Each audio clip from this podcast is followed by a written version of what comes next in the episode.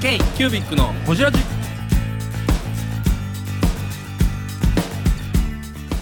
KQBIC のほじラジ」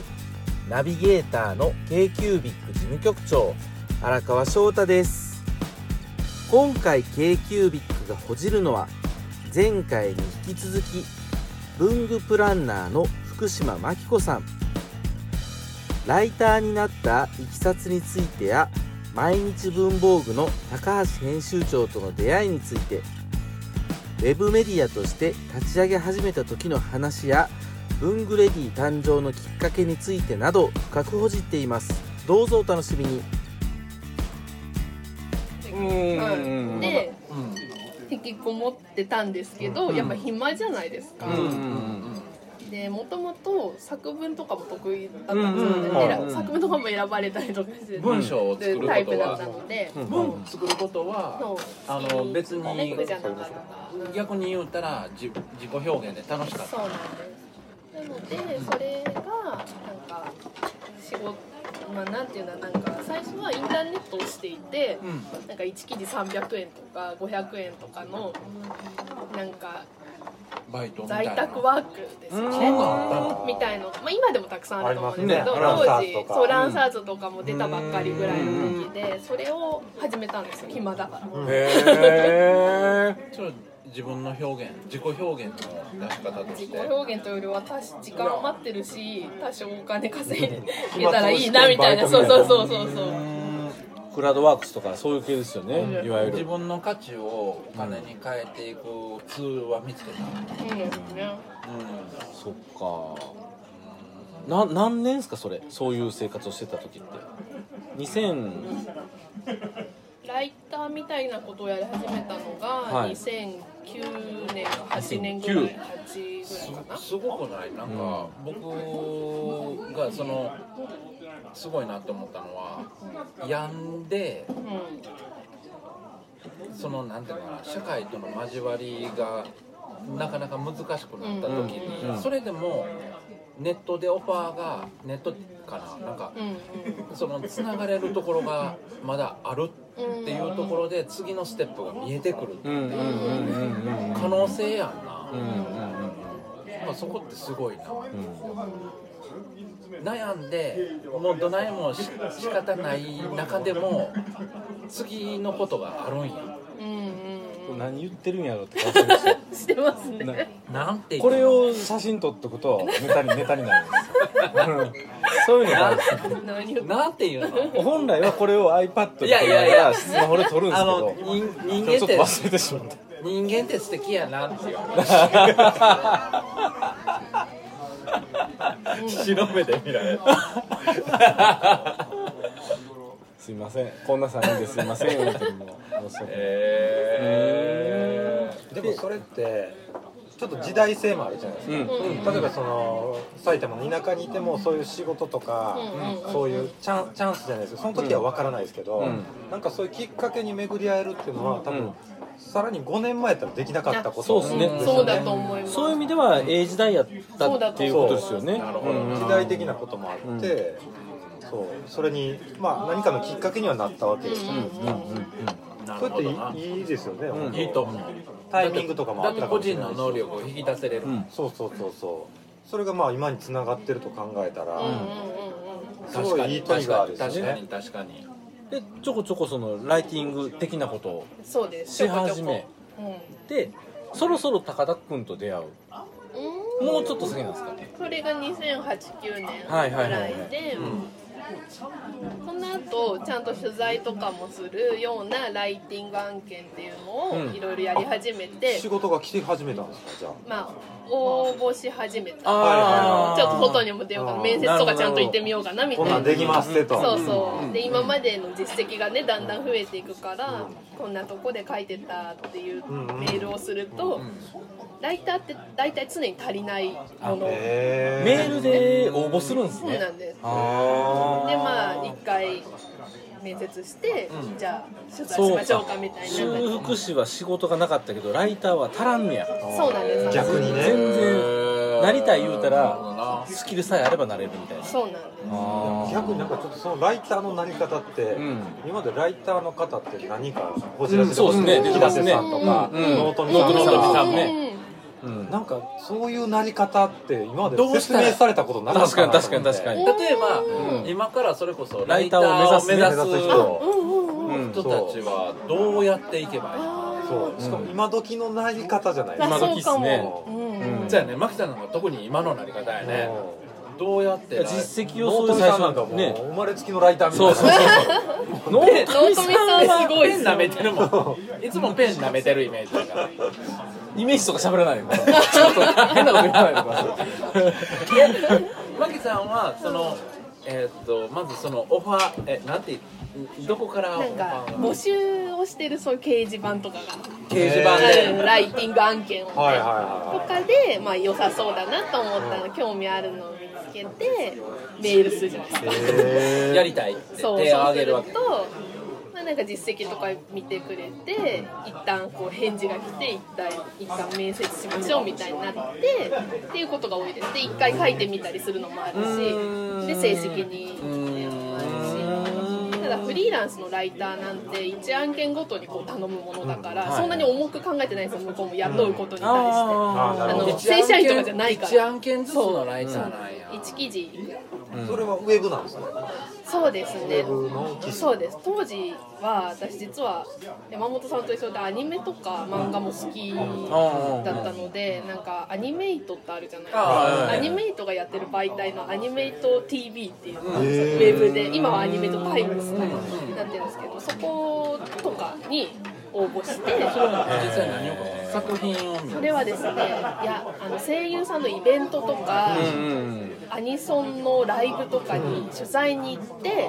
レポートしたり、すごいじゃん声優さんにいいじゃインタビューしたりえすごいそやんんなんできるのそうなんですよえいいむっちゃいいねだからいろんな私声優さんには会ってきますえな結構有名どころとかも有名どころあってますよ、わかんない水石木奈田々明もとか、い水木奈々も会ったことありますし、へー堀江由衣とか、えあんな多分知らないですよね、水ごい木奈々以外は知らない感じですよね。今時かあの大御所ではないー田中真由美とかではない前前は知ってます田中真由美さんは当時はそこまで露出してないああ林原林原めぐみさんはもうちょっともうおばちゃんですもうみたいな感じおばちゃんっすじかゃあ声優とあ声優と声優アイドル化とのあそのうでグすねレーがあそうそうそうそうグレーがね椎名ヘキルとかそうそうそうもうちょっとそうか昔なんです椎名ヘキよルは声優上がりなんですねそうそうそうそうかそうか椎名ヘキルってめっちゃ久しぶりに聞いた聞いた俺も俺もねなんとか発音文具プランナーの福島真紀子です k q b i c のホジラジねえなんかなり方って初めて聞いたから聞いたなんか新鮮ですよねそれね、でもまああのライターとして文字をその書いてみようっていう人も少ないけどそこに興味のある人も少ないとは思うけどあとやっぱ編集者をその後編集もやってたんですけど、やっぱりライターですっていう人でもちゃんと書ける人って少ないんですねそうなんだからや逆にちゃんと書ける人にはどんどんどんどん仕事が来ちゃうその単価はもちろんそんないいものではないにしろ仕事だけには困らないえ僕も分からへんけどそのライターの立場っていうのはちゃんと守れてるの守れてるというかちゃんと飯食えるのライターとしては飯食える私は食べれるように最終的にはなってますなるほどそれはもう安いのはやらなくなっていくからですね、やってたら拉致が開かないんでレベルがそうなんですそうなんです原稿料がいいいいやつとか内容がちゃんとしてるやつにこうどんどん移っていくでも最初のうちは何でも受けるんですよそうですそうですそうしないと何もやったこともないので、まあ、経験積む上でも日本はちゃんと文字の価値はあるのあでもそうか納富さんとかちゃんとそれで職業として成り立ってるっていうのは文字の価値がある単価は安いっていう話だよ量に対す安いるですよ、特に昔は雑誌文化だったから雑誌の単価ってすごく高かったらしいんですよ、はいはいはいでも今ってウェブ記事じゃないですか、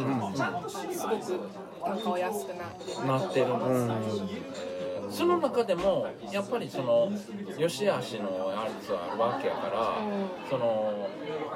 人によって値段は変わってくるわけでしょ人によっても変わってくるし、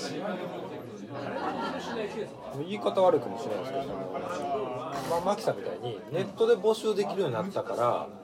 単価が低くなった可そ能うなん性もあそうるんですよね誰でもいいから書いてくれる人みたいな。それまでそのやっぱりその今まで書いてもらったライターさんってここにいて、そういうのになんていうの他にリーチできなかったからうんうんうん値段が守られてたってなるいほうのもあど、ね、るかもしれないですよね、なるほなるど。ほど、なるほどなそう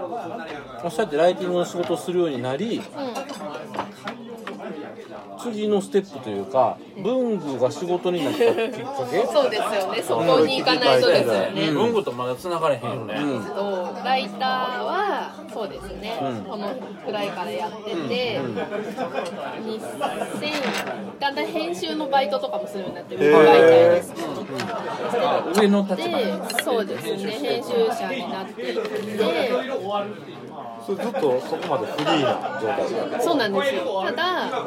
編集してたアニメ系のそれも媒体だったんですけどが社長が辞めるって言ってなくなっちゃったんですそよのね媒体自体をそうなんです媒体自体がちっちゃい会社がやってたやつなので、なのでその時暇になったから、一旦編集プロダクションの正社員として会社員をやってるんです1回だけへえ1年だけ、はい正社員で入ったんだそうそれもバイトを募集してたから、応募していったらちょっと正社員になってってすぐ言われちゃって、あそういう機会もないから就活すらしたことがないから、そうかそうかそうか正社員って一回やってみたいと思ってでも正社員誘うってことはブラックなところに入れるってことっでてしょ思うじゃないですか、うん、た君だはち見てたらそう思うもん、ただただキニワさんとかのヘンプロよりはブラックではなかっなたああよかったよ社長が女の社長で私が担当してたのは東京メトロ関連の広報冊子を東京のメトラードエージェンシーっていうメトロ系の広告会社の下請けでやって下請けっていうか一緒に組んでやってたんですよだからそれを担当してて結構硬い仕事なんですねそれが。まあ、媒体もしっかりしてるしそうなんです、でその担当者として入ったのへでーそんなにブラックではなかったでもその、えっと、過去記事の対象もしちゃんとそうねそうねしてたんだうんうん僕分からへんねんけど言うたらそのライターさんもさ役者っぽくて僕の中で言うといろんな自分あをうんうん演出すそうるじでゃすんねそうかそうへんねそうですよね文字の,、あの文章の作り方とか文具好きな私もあれば電車好きな私もでも仕なか事った仕り事ねとして、うんその自分を作っていくってそうですよね文そう章で取材対象に対してですよねそこがすごく器用やなって思うあそうだと思そうの自分をコロコロ仮面を付け替える表現私ライターさんって自分を出しちゃいけないと思ってるんですよ基本的にはなぜかというと取材してる対象のこととか書くじゃないですか基本だから自分の意見とかいうよりは事実とか相手が思ってることを書くっていうのがライターだと思ってたんですうんだから今はライターじゃないと思ってるんですよ私は自分の好きな世界に行ってるからそう自分の考えを書くからなどるっほちどかっていうとコメンテーターとかの方が近いああとジャーナリストとか自分の考えを言う人あライターはなるほどその媒体の特性とか相手の思いに合わせて書く人基本黒子ですもんねライターそうっていでうすとそうねですそうかライターっていうのはどっちかってあの僕らで言うデザイナーとアーティストの違いってあるんだうんうんけどうんうんあそうかデザイナ作ー家とライターの違いですよねデザイナーって要は相手のニーズに応えるためうんうにん作っていくものアートはどんどん自分を追いかけるものうんだんだんアートに行ったあそうですね今はうん毎日文房具の福島真紀子です k q ビッグのほじラジで正社員やりはい、でも1年で会社員って大変だなと思って辞めうてんでまたフリーランスにはいなってでもそのヘンプロ時代に紙媒体の編集能力とかいろんなことを教えてもらったのあーでフリーランスになってからは農場中のお湯割りが2つですよね、なんだろうあの本出版社の下請けではい本の編集とかもやるようになってウェブもやってましたけどねで紙媒体とかもいろいろやるようになって。紙に触って紙に触ってきたんだ紙んというか紙の媒体に載っはてるい、ことやってそうきでたんす、だそうです。へえ今までも雑誌の記事のライティングとかはしてたんですけど、編集はしてなかったので、それが本の編集とかもできるようになったので、仕事の幅はすごい広がりました。もう一個その聞きたかったのが今瞬間思ったのがあのライターってその最後の形って見えない例えばうんうんうんうん。どこまでもそのニーズに応った文章を作って、はいはい。編集になったら最後の形が見えるあ、そうですね。うんうん。やっぱりそうなんだそうです。そう今から文具の話しようとしてるのにもう一回ライターを行きましたよねあんまりなずっとこう本とかになってくるともう僕の食いつき方ががちょっとおかしいのちょっと後でやりましょうそれそれはそれで聞きましおょかしいのううんで本の話をするようになり紙媒体も触るようにななりり、そんな時に、はい私ライターとか編集者なんでやってるんだろうってちょっと思い始めて。何年ぐらいの時ですかこれが2013年4年5 5年5年4 4年年ぐぐららい前い前はいで2010文房具のことは一切できなかったんですよライティングではでなんとなくパソコンで写ってる作業ですよねあそうそれであの媒体とか文房具の媒体とかだってそこまでの間は文房具全然変わあってもないうですノよータッねチですノータッチえです趣味としての文房具ってあったんですかその間はまあ趣味としては普通に好きだなと思ってましたけどあーこれをどうこうみたいなのはなかったですね仕事にとか普通に好きってどのぐらい好きやったんですかクルトがすげえみたいなはまあまあそんな感じですよいはこのペンいいなみたいいなはいはいやっぱり V コーンみたいなそうそんそうなですそね。んでな感じもそこまでそこまでそこまででもないんですあヘビーじゃないだからある意味冬の時代ですよね文具冬自分の言えいない言えない時やった言えないというか表現する場がなかったうんそうです。ライトだったんで別すねに表現する場がなかったででも文房具とか好きだよなっていうのはなんとなく思ってた時に、なんとなく文房具業界のこと知りたいなと思って、ツイッターをフォローしたのがタカタクさんだった。おー出てきました出てきたよ高田君出てきたよ高田君出てきた編集やっ長と出てきた。編集長聞いてる高田君1時間ぐらい経ってやっと出てきたよ高田君そっかマキさんの中で高田君は、はい。キーポイント、キーポイントじゃないな。なんかターニングポイントターニングポインあトそうですそうです。本当にマジでそうですそうです。やつがて高田君いやあのこやのつくごだとりきがこのくだり高田さんのほじらじでやってますよ あとちょっと前の文具スキーラジオで高田さんが言ってましたやよっねてますよ聞いてないかも。ああれ僕だけ僕だけかうんいや聞いて聞いててか思い出してなん、な、なんで僕悪者なんだいやいやいや知ってたよ。知ってるでしょ知ってたほんまにもう知ってたよ。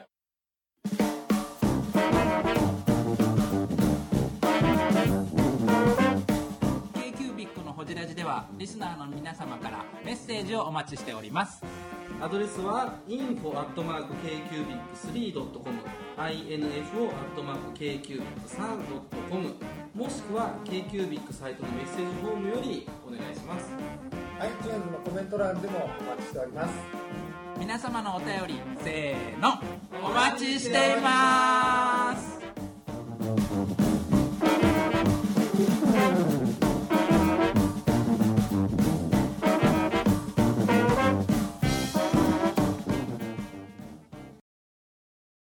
ツイッターで栄光見つけてんって言ってました言っよてた言うてた。言うてたそうそれがちょうどその頃で、高あ田さんがフ栄光ェイ見つスけブた言うてたックでそうあのノーーステーショナリーノーステーショナリーノーライフノーライフををやってた頃やってた頃ですよはねいフェイスブックにこだわってはいそうでそれそれは知らなかったんですよ、うんうんまずツイッターで情報収集をしてて多分その頃にその文具ジャムさんとかね、はいはい文豪さんとかその辺の人を多分フォローしたり見ちたりょうどは自してい分たをん見でつすめ直す時期やったかそうならんですいろいろググってたんそうやそうそうでそでの中文具ってありかもみたいなそうなんですそんな感じそのぐらいの感じすそるの時にこう文具ってこう聞いてたのでそれこそ文具ジャムがあったしもうもうあったはるか昔からあったんですねあの人たちすごいなすごいと思います文具ちジょうどャム高はす崎ごいっさすんが東京へ行ってなんかやそうやり始めそうた時で期すなんそうですれが東京に来た多分そのタイミングがあったんやそうはい、でなんか業界のことをねなんか知ってそうじゃないですか高田君、はいはいはい当時からフォロワーも結構多かったし、そう多はい分ツイッターの使い方とかがうまくてそうそう、うんうんうん当時あれですよ西の文豪王子言われてたんですよまああの神やったからね高田神じゃないバックの神的なね神的な神的なはい神神的なちゃうちゃうちゃう神的なはいあ自分で編集ポイン トはい自分で編集ポイント作れるようになったすごいえー、高田君との出会いがすごいあれなんだはうんいでしかも当時高田君さんが文具手帳アドバイザーって名乗ってたんです言よってた言ってカたッコみたいななんかかい肩書きがそれだったんです言言ねってたでちょうどたまたま私手帳がすごく好きうんうんはいうんうんでしかもなんかそのアドバイスをするような人になりたいってういうん感じでへ一ー人一人に合ったものをこう使ってほしいっていうコンシェルジュ的な今も思ってるんですけど、うんそういう気持ちが多分当時からあってあ、はいこの人になんかいろいろ知ってそうだし一回話を聞いてみたいなと思っはいて、はいツイッターでコンタクトを取り話を聞いて、初めて会った日になんかフェイスブックページやってんだけど一緒にやるみたいなこと言われて。向こうからそうやってあんまやってること知らなかったんですよ、はでおフェイスブックページはいみたいいな感じになっはいはて、いなんあおーか、みなたんいなかこの人いろいろ知ってそうだし、きっと世界が広がるなと思って。はいはいいやでもは高田君その時に乗りちょっと乗り気やったね、うん、脇さんに対しいてねうん乗り気やったんや、うん、そうだと思う初めて会った時だったので、グイグイ来てますよぐいぐい来てるねあそのの一あの言高田さんがねねその一言出るってぐいぐい来てる、グイグイ来てる、うん落としにかかってるって感じ、海洋圏120倍ぐらい 今海王権ってえーえそうそれで Facebook ページの投稿から始めたんですよ一緒に投稿、自分も記事っていうかね、は投稿し始めてじゃあ文具の記事とそれか書がき始めたのは初めてあそう文で房す具そうのです仕そうです事そうですあー仕事っていうか発信発信発信ねはいごいは高田さんがもうキーマ文具の道に引きずり込んだ、いうんええー、ブングスキーラジオですブングスキーラジオ1年以上やってきてますブングスキーラジオ小野さんどんなラジオですかえーと2人がボソボソ話して1人がハキハキ喋るラジオですね高木さんえなんですかね用意してませんで したあー楽しい曲やってます聞いてね全然楽しそうじゃないいいんじゃないですかこれはこれでそうかでその後あれでしょホームページにしろよって言ったのがいマキさんやっていう話ー、ああ言うてた高田君が言うてたその考 Facebook えなあかんみたいなフェイスブックページをやっててうんみたいなああかんやろと思ったそうわけですよ、ね、思ったんですよ、私もともとウェブ媒体とかしてたし、自分でホームページとかも作ってた時期もあったので、なんで Facebook ページで発信してんのとも,、ったいないじゃないですか、こんなにフォロワーみたいないいねもある固定化せなあかんってドメイン取れよとそう自社媒体にしろとそうそうでなんでやんないんですかって聞いたらいややろうと思ってんだけどねここ数年みたいなそうややり方が分かんないんですよそうそうそうそうかあそんうかだそけうかマキさんのこと誘いながら自分で迷子になってたそうでいやじゃまああまあまあまあいい迷よ子うんまあそのきっかけとかうんやがりなかった方だけでやり方が分からないとかってい作う多分作れなかったっていうのが大きいと思うんですよそうそうそうそうそうで私やったことあるからやるみたいなのを言われたっていうのがそうやりましょうよそもうまさったにいないからってへえ私作るんで私のレベルでよかったら私作るからって言って2014年はいにそう毎日文房具がはい誕生誕生バクターバクターバクターバクターいよいよ生誕祭いやーってことは4年目なんですね今年はいそうです毎日文房具生まれたのはマキさんの一言いや、本当にそうそうでですすそうねですそれまではノーステーショナリーノーライフそうそう、んそこを毎日文房具ウェブサイトにする時点で、もう一回名前考えよう蔦屋のパクリ出しみたいになってちょっちょっと長いしそうそう言いにくいみたいな長いしはいはいはいで2人で考えて、めちゃくちゃ大きいね生みの親ですよ生みの親ですねきっかけ作ったのもねで毎分ができてからのここまでの快進撃はもう皆さんほんまやもうねご存知の通り ほんごと存知の通りですよでもそれこそその毎分にすることによって、うんそのマキさんに文具の仕事としてのオファーが来るであろう場を作れたらみたいなことを高田君が前言ってたんですよ、はいはいはいはいそれあはマキさんにそう、でそれは狙い通りですよねいやそうだと思うな本当に今やねうん今やテレビのオファーも来るしそうそうそうそうそう雑誌もろもろいだろんかならここまで今や文具プランナーになるきっかけっていうのはその4年前にそうです生まれですよねバタクさんのおかげで、うんはい一回手帳の取材されましたよねそうなんですあれその何でしたっけその時ははまいだライターもややってたやってましたよずっとやってねてなんかの本のライターとして取材されましたよね文房具屋さん大そ賞うそうそうそう34年前の4年前なのかな結構じゃあだいぶ前のあれですよねだいぶ前だいぶ前の大げさん大賞うんでまだライターもその時は平うんはい均、はいもちろん文具はそんなすぐ仕事に、ねなるとは思ってなかったので、たまに取材とか受けてるけどライターもしてた、そうその時に初めて会うたんですよそうですそうでなすんかブラウニー手帳の取材をそうですねしたいって言って4年前に持ってるんだそうで都内行きますって言ってその時そうですよね、確かその時に多分安倍さんも僕も受けてるわなんかそうです丸の内かどっかでそうそうそうそう、うん覚えてます覚えてるでこのとこに何を聞いたのいやそれがあの一人文具メーカーのページだったんですよねそうそうそうそうそうそうそうで山だから山本さんも載ってるんですよえ俺もいてんの載ってるんだけどみんな載ったページあったじゃないですかそあうったああっのたでもなんか取材してなかったんでしたっけなんかタイミングが合わなかったのかなんか素材もらっただけだったのかもしれないんですけこどの3人とあの木木野野ささんんとう横村さんでしょああのあーそうだそうだ非常のウェクブプロランナーーのンそうそうそうそうああのロフトやった時のタイミングってことその辺ちゃいます多分時期的にはうん k キュービックで催事とか初めてやりだしたぐらいのなるほど僕たちがまあ k b k q b ができたぐらいタイミングの時ぐらいぐらいぐらいいやありましたあのすあの本はありがたかったっすよ本当に大倉さん大将まとめてもらってね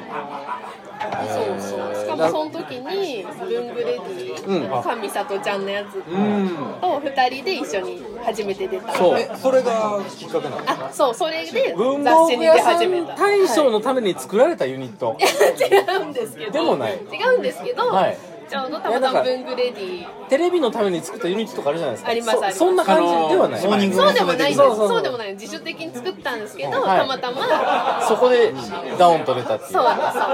すカンさんとはどこで出会ってるんですか菅さんとはライター時代ライター編集者時代にとある全然別の媒体で東急ハンズとのタイアップ記事っていうのを作ったんですよそうで東急ハンズ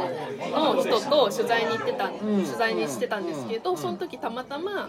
ミサが文具ソムリエールを始めて、名乗り始めて、まだハンズの社員で、っていう時だったんですねその時に私が取材をしたんですよ、じゃあうちにこんな子いる面白い子いるからって言われて取材した側なんですあーライターと取材対象やったんですかでそれがちょうど毎日文房具を始めたちょっと後だったんですよえでえミサのことはタイミングやそうウェブとかツイミングッターとかで知ってて、はいはいはいで私も毎日文房具っていうの始めたんですみたいな話をしたはいはいらはいは意い気投合みたいな、えー、そうなんやでそのきっかけその後文具レディーなんかやろうやってなったんですそうなんです一回ご飯食べに行ったはいはいらはいミサからなんか2人でやんない女の子